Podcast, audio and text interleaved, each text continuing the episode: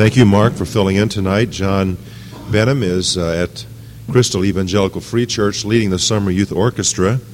Uh, there, the same one that we heard this morning in our worship service. Well, I understand there was a good time had by all yesterday at the church picnic. You can tell who was there. They're the ones with the sunburned faces.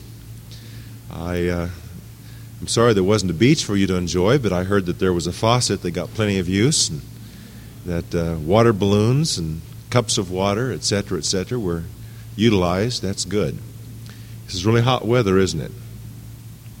I knew it was hot when I looked out this afternoon and saw a bird in the backyard getting a worm using hot pads to pull it out. When I saw that, I knew it was hot today. Would you please open your Bible to 1 Corinthians chapter 10?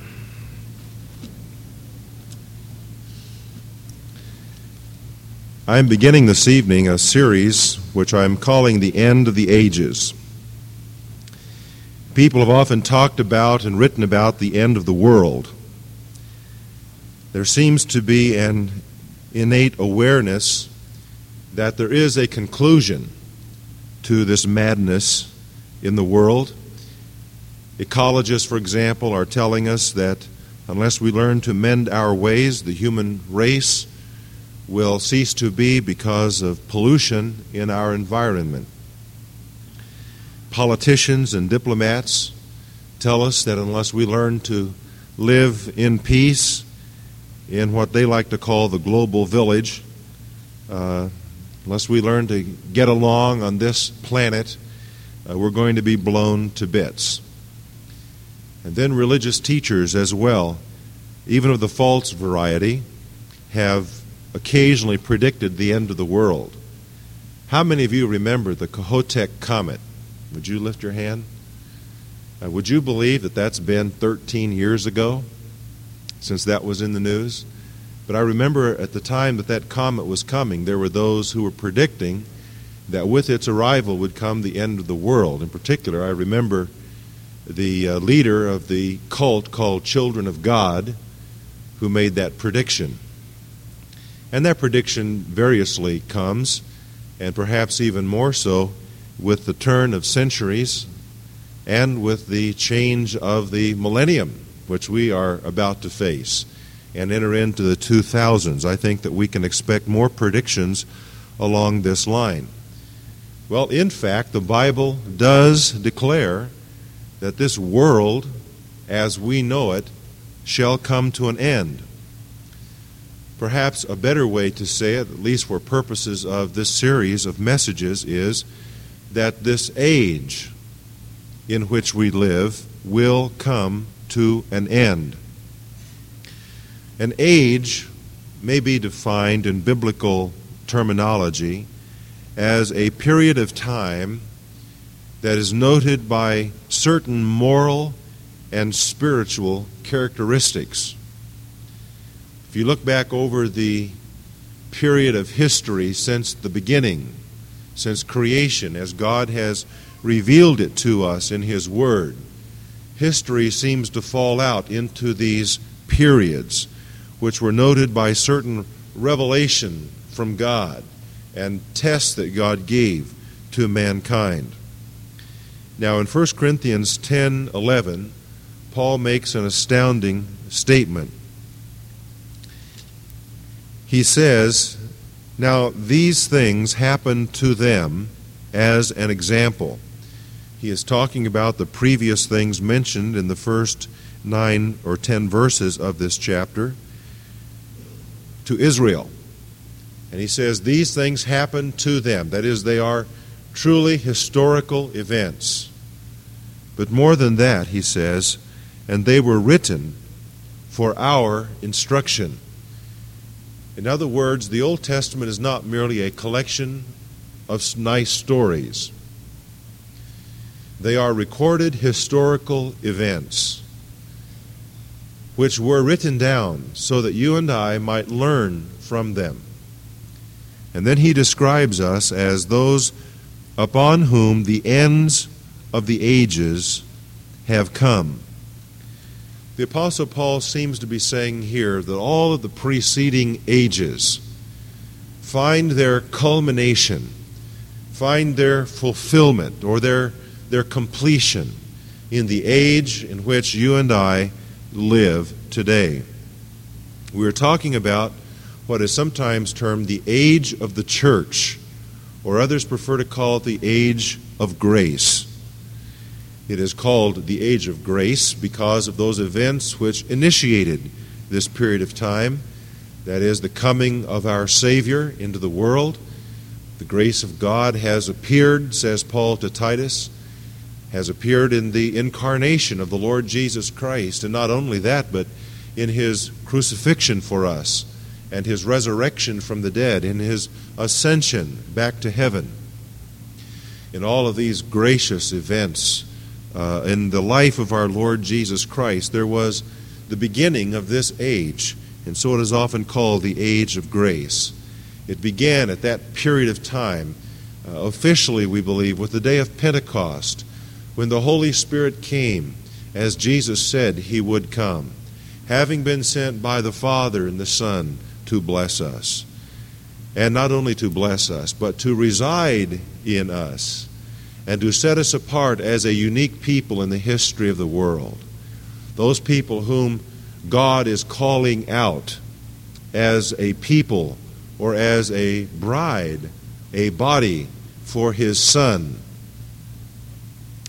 And so this age began with His coming, the Holy Spirit's coming and this age will end yet in the future.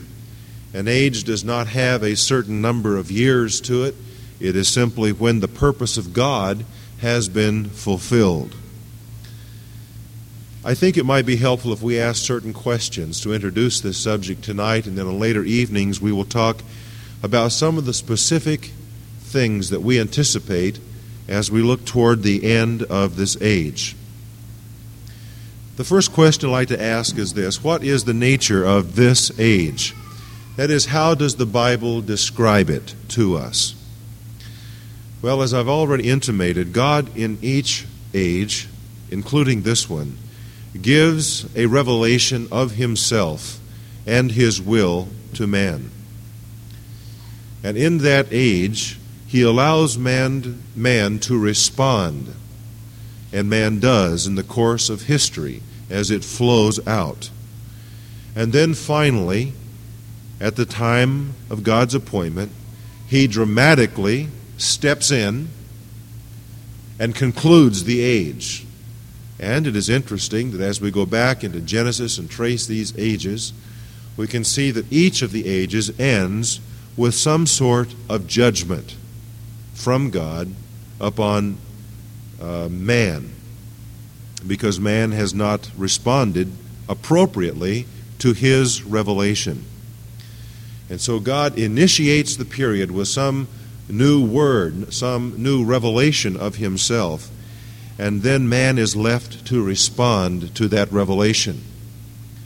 That does not mean that God is uninterested as the years roll that God somehow goes away and then comes back at the end of the age.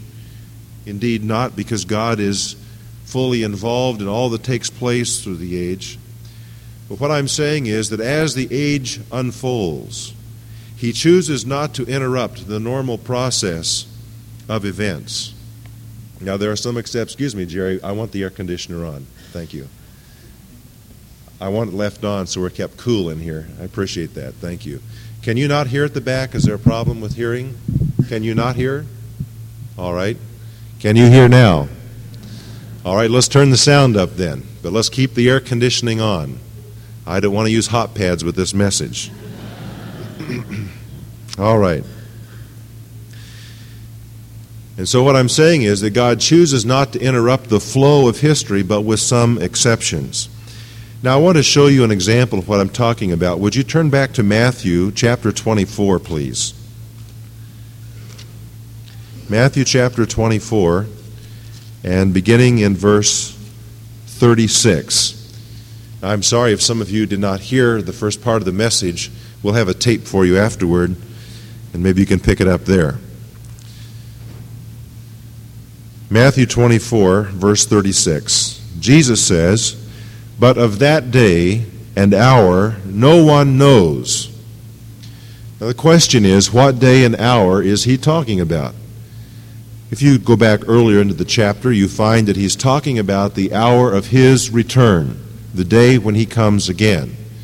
And Jesus is saying, not even the angels nor the Son himself, at least during his earthly ministry, knew when that day or hour would be when he would come again. The Father alone knew. And he says in verse 37 For the coming of the Son of Man will be just like the days of Noah. And so Jesus refers back to an earlier period of time, an earlier age, the pre-diluvian age, before the flood.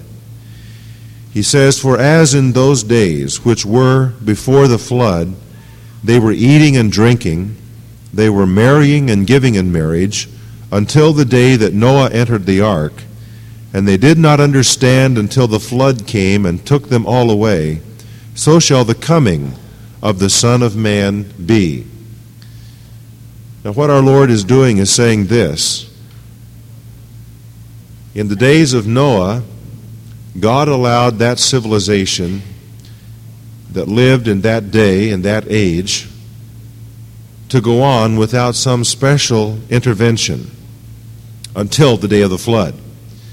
But up until that point, he simply had his man, Noah, preaching righteousness to that generation. What were they doing in response? Noah was saying, Judgment is coming. The end of this age is here. God is going to send a flood. All flesh will be destroyed. And what was the response of the people at large? Well, Jesus said that they did not heed. They were eating and drinking, marrying and giving in marriage. Nothing wrong with those things in and of themselves. That's part of the routine of life, but that's the point. They went on about life with no heed to what God was saying to them, the warning that God was given, giving through his prophet. So I believe that Jesus is saying that this age will be similar to that. That even up until the very last moment, people in general will not give heed to what God is saying in His Word. He, they will not listen to the warnings that He is giving. That judgment is coming. As in that day, they will go on about the routine of life, paying no attention.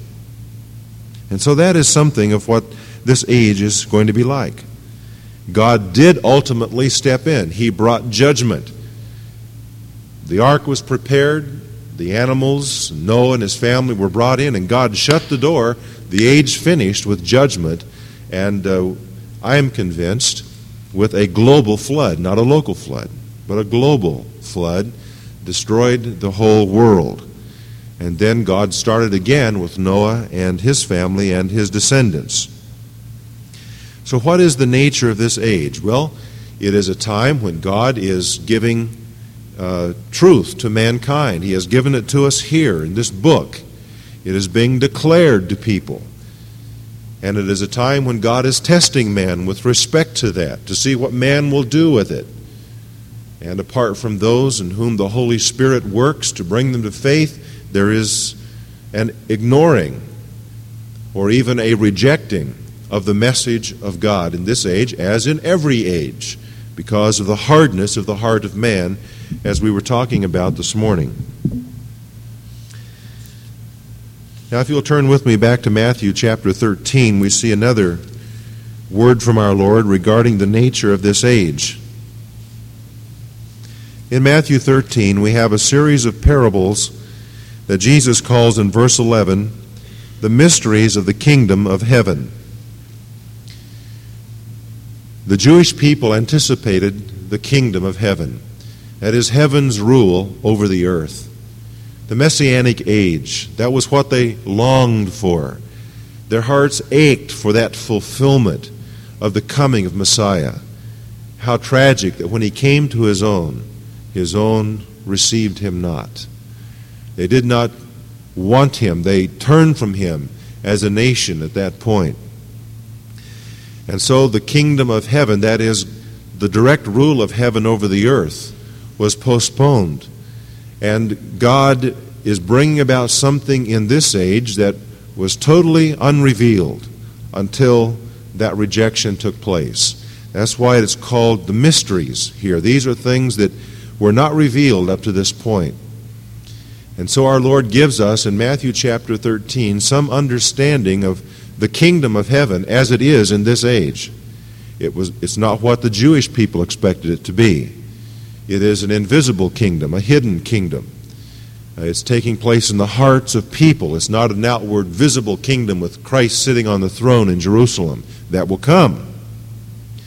But the kingdom of heaven in this age is in its mystery form, and that's what Jesus explains to us here.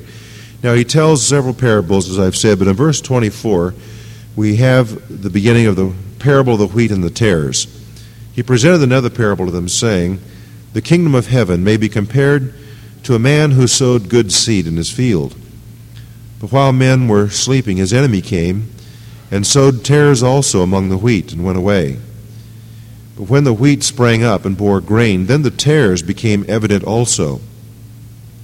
And the slaves of the landowner came and said to him, Sir, did you not sow good seed in your field? How then does it have tares? And he said to them, An enemy has done this. And the slaves said to him, Do you want us then to go out and gather them up? But he said, No, lest while you're gathering up the tares, you may root up the wheat with them. Allow both to grow together until the harvest. And in the time of the harvest, I will say to the reapers, First, gather up the tares and bind them in bundles to burn them, burn them up. But gather the wheat into my barn. Now, what does this parable mean? We're not left to, to guess, because Jesus explains it to his disciples beginning in verse 20 or verse uh, 36 where they ask for the explanation and then he says in verse 37 the one who sows the good seed is the son of man that is jesus name for himself and so make no mistake about it the one who is sowing is the lord jesus christ and it says the field is the world not just the church but the field is the whole world, the world at large. And he says, the good seed, these are the sons of the kingdom. That is, those who believe in him in this age, those in whom God's kingdom has been established personally.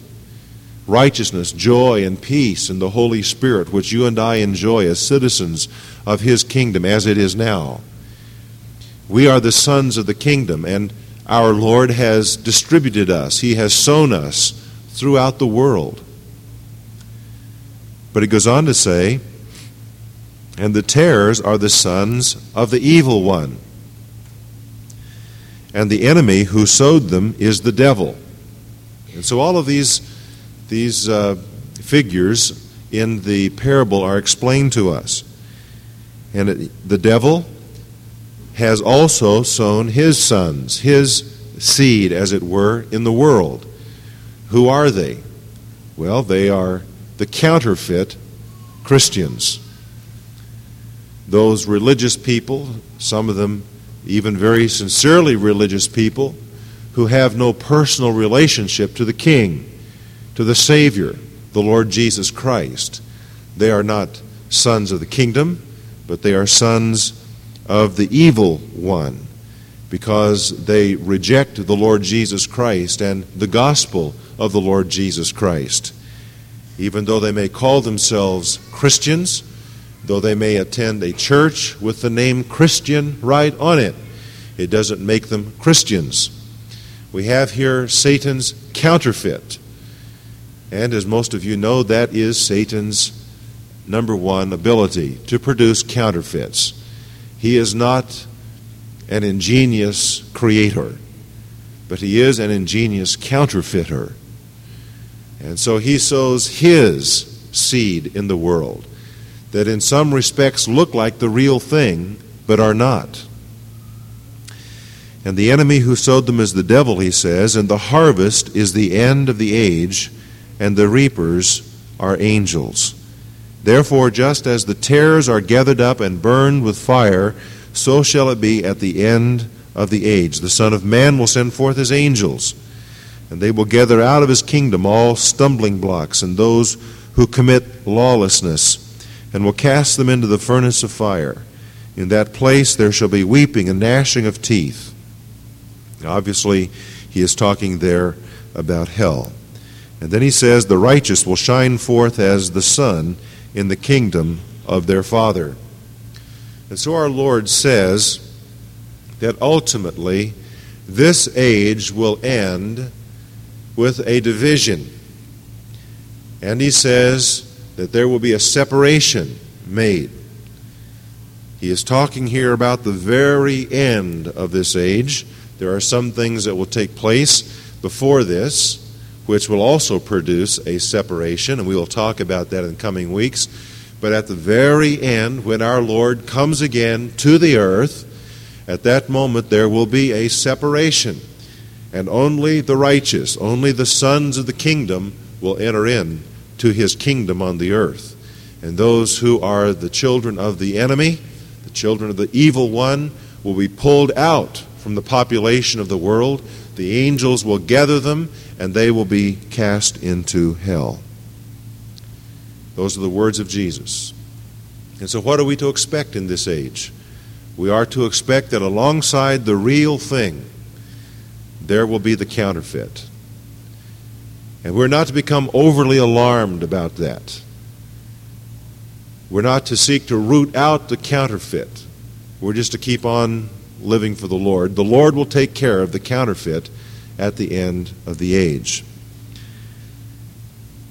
The Bible declares that this age will grow worse and worse and will degenerate and culminate in judgment. I personally believe that we are at the close of this age. I believe that for a number of reasons. I'd like to suggest just a couple of them to you tonight. One is because the Bible predicts that this age will be closed with a time of unprecedented moral and spiritual decay. And it seems to me that we are living in that day. Not just in one civilization or one society, but around the world there is a general, unprecedented moral and spiritual decay. Would you turn with me, please, to 2 Timothy chapter 3?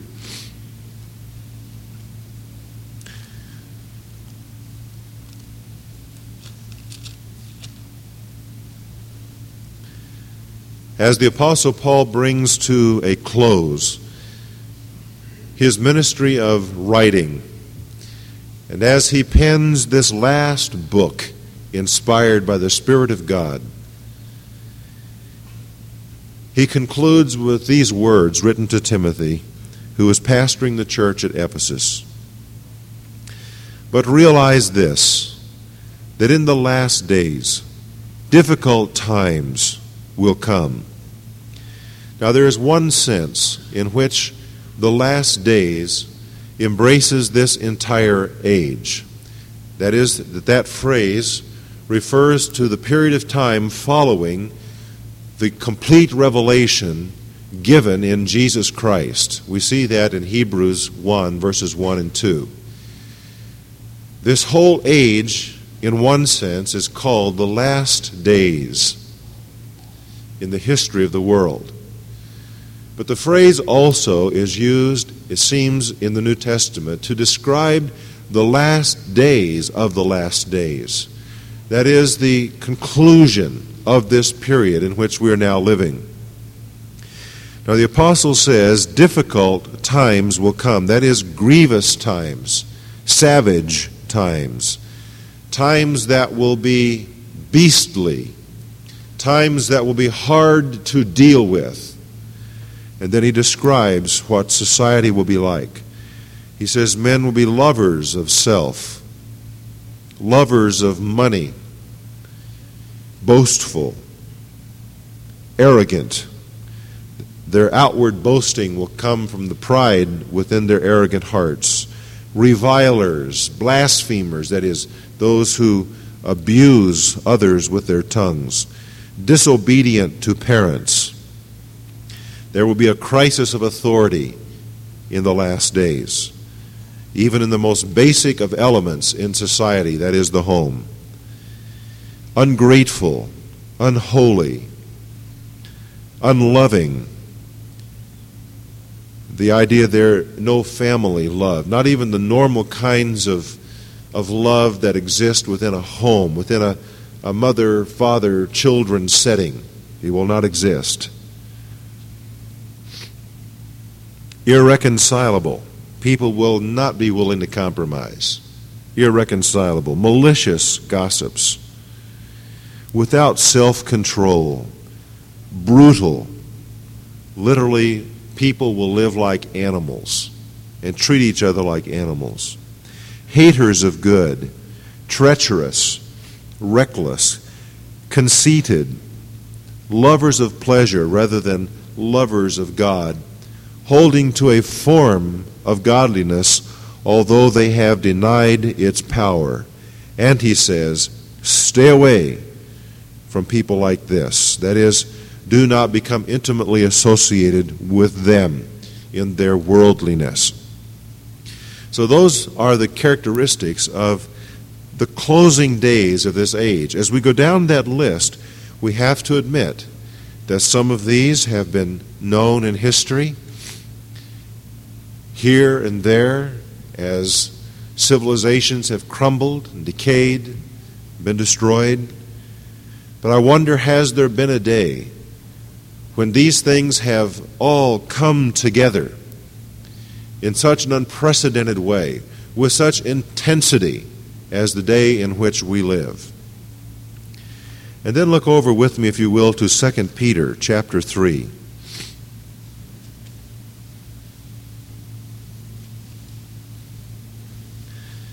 Verses 3 and 4 Know this first of all, says Peter, that in the last days mockers will come with their mocking, following after their own lusts, and saying, Where is the promise of his coming? For ever since the fathers fell asleep, all continues just as it was from the beginning of creation. So this is part of the decay in the last days as well. People will say, well, yes, uh, there have been those talking about the second coming of Christ since he came the first time. Now, where's the promise? Why hasn't he come yet? And their argument, says Peter, is uniformitarianism. That is, things uniformly happen, that nothing has ever interrupted the flow of, of history before, they say. You know, that's the philosophical basis for evolution. That is, things have always been basically as they are now, and evolution flows from that. And Peter goes on to say that they willingly overlook, they choose to be ignorant of this fact that God once before did step into human history, and he points specifically to the flood. Now, is there any historical event that raises such mocking today among archaeologists and scientists, geologists, and so on as the flood? Why, who could ever believe in such a thing as a worldwide flood? Even some theologians, particularly of the liberal stripe, laugh and mock at such an idea that there ever was a literal Noah and a literal ark.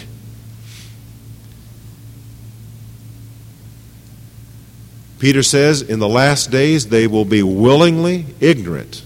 They will choose not to recognize the fact that God has indeed intervened in human history before, that the philosophy of uniformitarianism is false.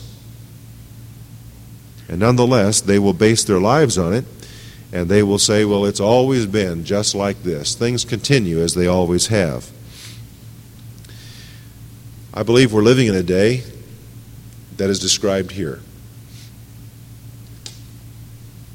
It would be interesting, and this is merely speculation on my part, it would be interesting if in these last days of this age God allowed the remains of the ark to be discovered on Ararat. Wouldn't that be interesting? To then listen to the explanations of people for this big boat on top of a mountain now, I'm not saying it's necessarily there. I don't know. I think that there is very curious and interesting evidence that there's something on that mountain that's quite unusual. That mountain in Turkey. But I'm simply speculating and say, wouldn't it be interesting if God allowed those remains to be uncovered at the end of this age? And uh, then see how men continue to claim uniformitarianism and deny a flood. It would also be interesting in light of those verses in Matthew 24 as it was in the days of Noah. That at the end of this age, that uh, the ark or the remains of it might be there to testify to God's judgment previously and to remind them of God's judgment impending. And yet, men undoubtedly would refuse that. Well, that's speculation. That's, that's free tonight. You don't have to pay for that. But uh, the end of this age is characterized, says the Bible, by a decline in moral and spiritual things. And we also see in other passages that there will be an upsurge of false teaching at the end of the age. Uh, doctrines of demons, it says in 1 Timothy 4, will abound. Now, what that means is satanic deceptions will abound. Demons will go throughout the earth, creating all kinds of philosophies and ideas and religions in order to deceive people, to keep them from the truth. But I want to close with one verse or two verses from Titus. Because we need to wrap this up in some practical application to our lives, as we shall attempt to do each time we talk about this subject through the summer. As I say, we're going to be looking at some of the specific events in Scripture that are said to be a part of the end of this age. For now, let's go to Titus chapter 2. Let me remind you again of the verse I alluded to earlier, verse 11. For the grace of God has appeared, bringing salvation to all men. And here's what the grace of God teaches us instructing us to deny ungodliness and worldly desires, and to live sensibly, righteously, and godly in the present age. God's instruction to you and me as we look at the conclusion of this age is found right here. It is, in the first place, living a godly life. The negative side of that, and remember this morning we talked about the negative and positive so often being together. Here's another example. On the one hand, denying ungodliness, and on the other hand, and also worldly desires, and on the other hand, living sensibly the idea there is soberly, not being drunk with the intoxication of the world, but to have our minds functioning well, sensibly, to live sensibly and righteously, making right decisions, though everybody else around us may choose the wrong, and also godly. Though this is an ungodly age, we are to live with God evident in our lives. Though there will be those who will not choose him and who will persecute those who choose to live godly in Christ Jesus, we are nonetheless to live with our Lord in the center of our lives, right now, in the now generation, in this present age. So we are to live godly. And secondly, verse 13, we are to be looking for the blessed hope and the appearing of the glory of our great God and Savior, Christ Jesus. We're to be looking for Him, folks. That's how we're to finish out this age. On the one hand, living godly, sensibly, righteously, denying that which is pressed upon us by the world, refusing to be conformed to its mold for us. And on the other hand, as we're living here facing the reality of life as it is now, we're to be looking, looking for His glorious return. That's a great encouragement. I am convinced that the Lord Jesus Christ will come and deliver His own from the coming judgment, the coming Holocaust in the world. We'll be talking about that perhaps the next time as we think about our Lord's glorious appearing for which we are looking. I'd like for us to sing together tonight a hymn that talks about this, number 248. It asks the question, What if it were today? That's an important question for each of us to ask ourselves what if it were today that He would come? Would I be found of Him spotless, without blame? Would He find me living the way He wants me to live and looking for His return? I trust that would be true of every one of us. Let's stand together as we sing a verse of 248 What if it were today?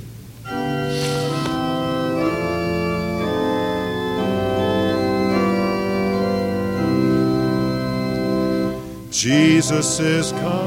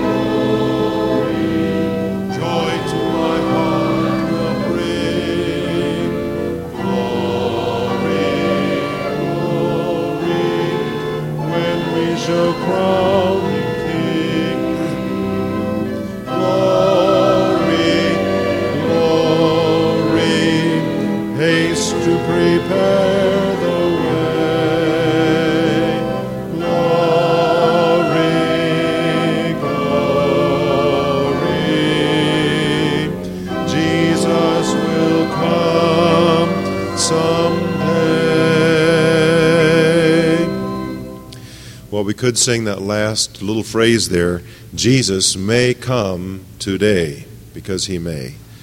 And if you do not have, my friend, the assurance of your sins forgiven and your heart being right with God, if you're not ready for him to come, to claim you as one of his redeemed, his chosen ones, will you tonight give your heart to Christ?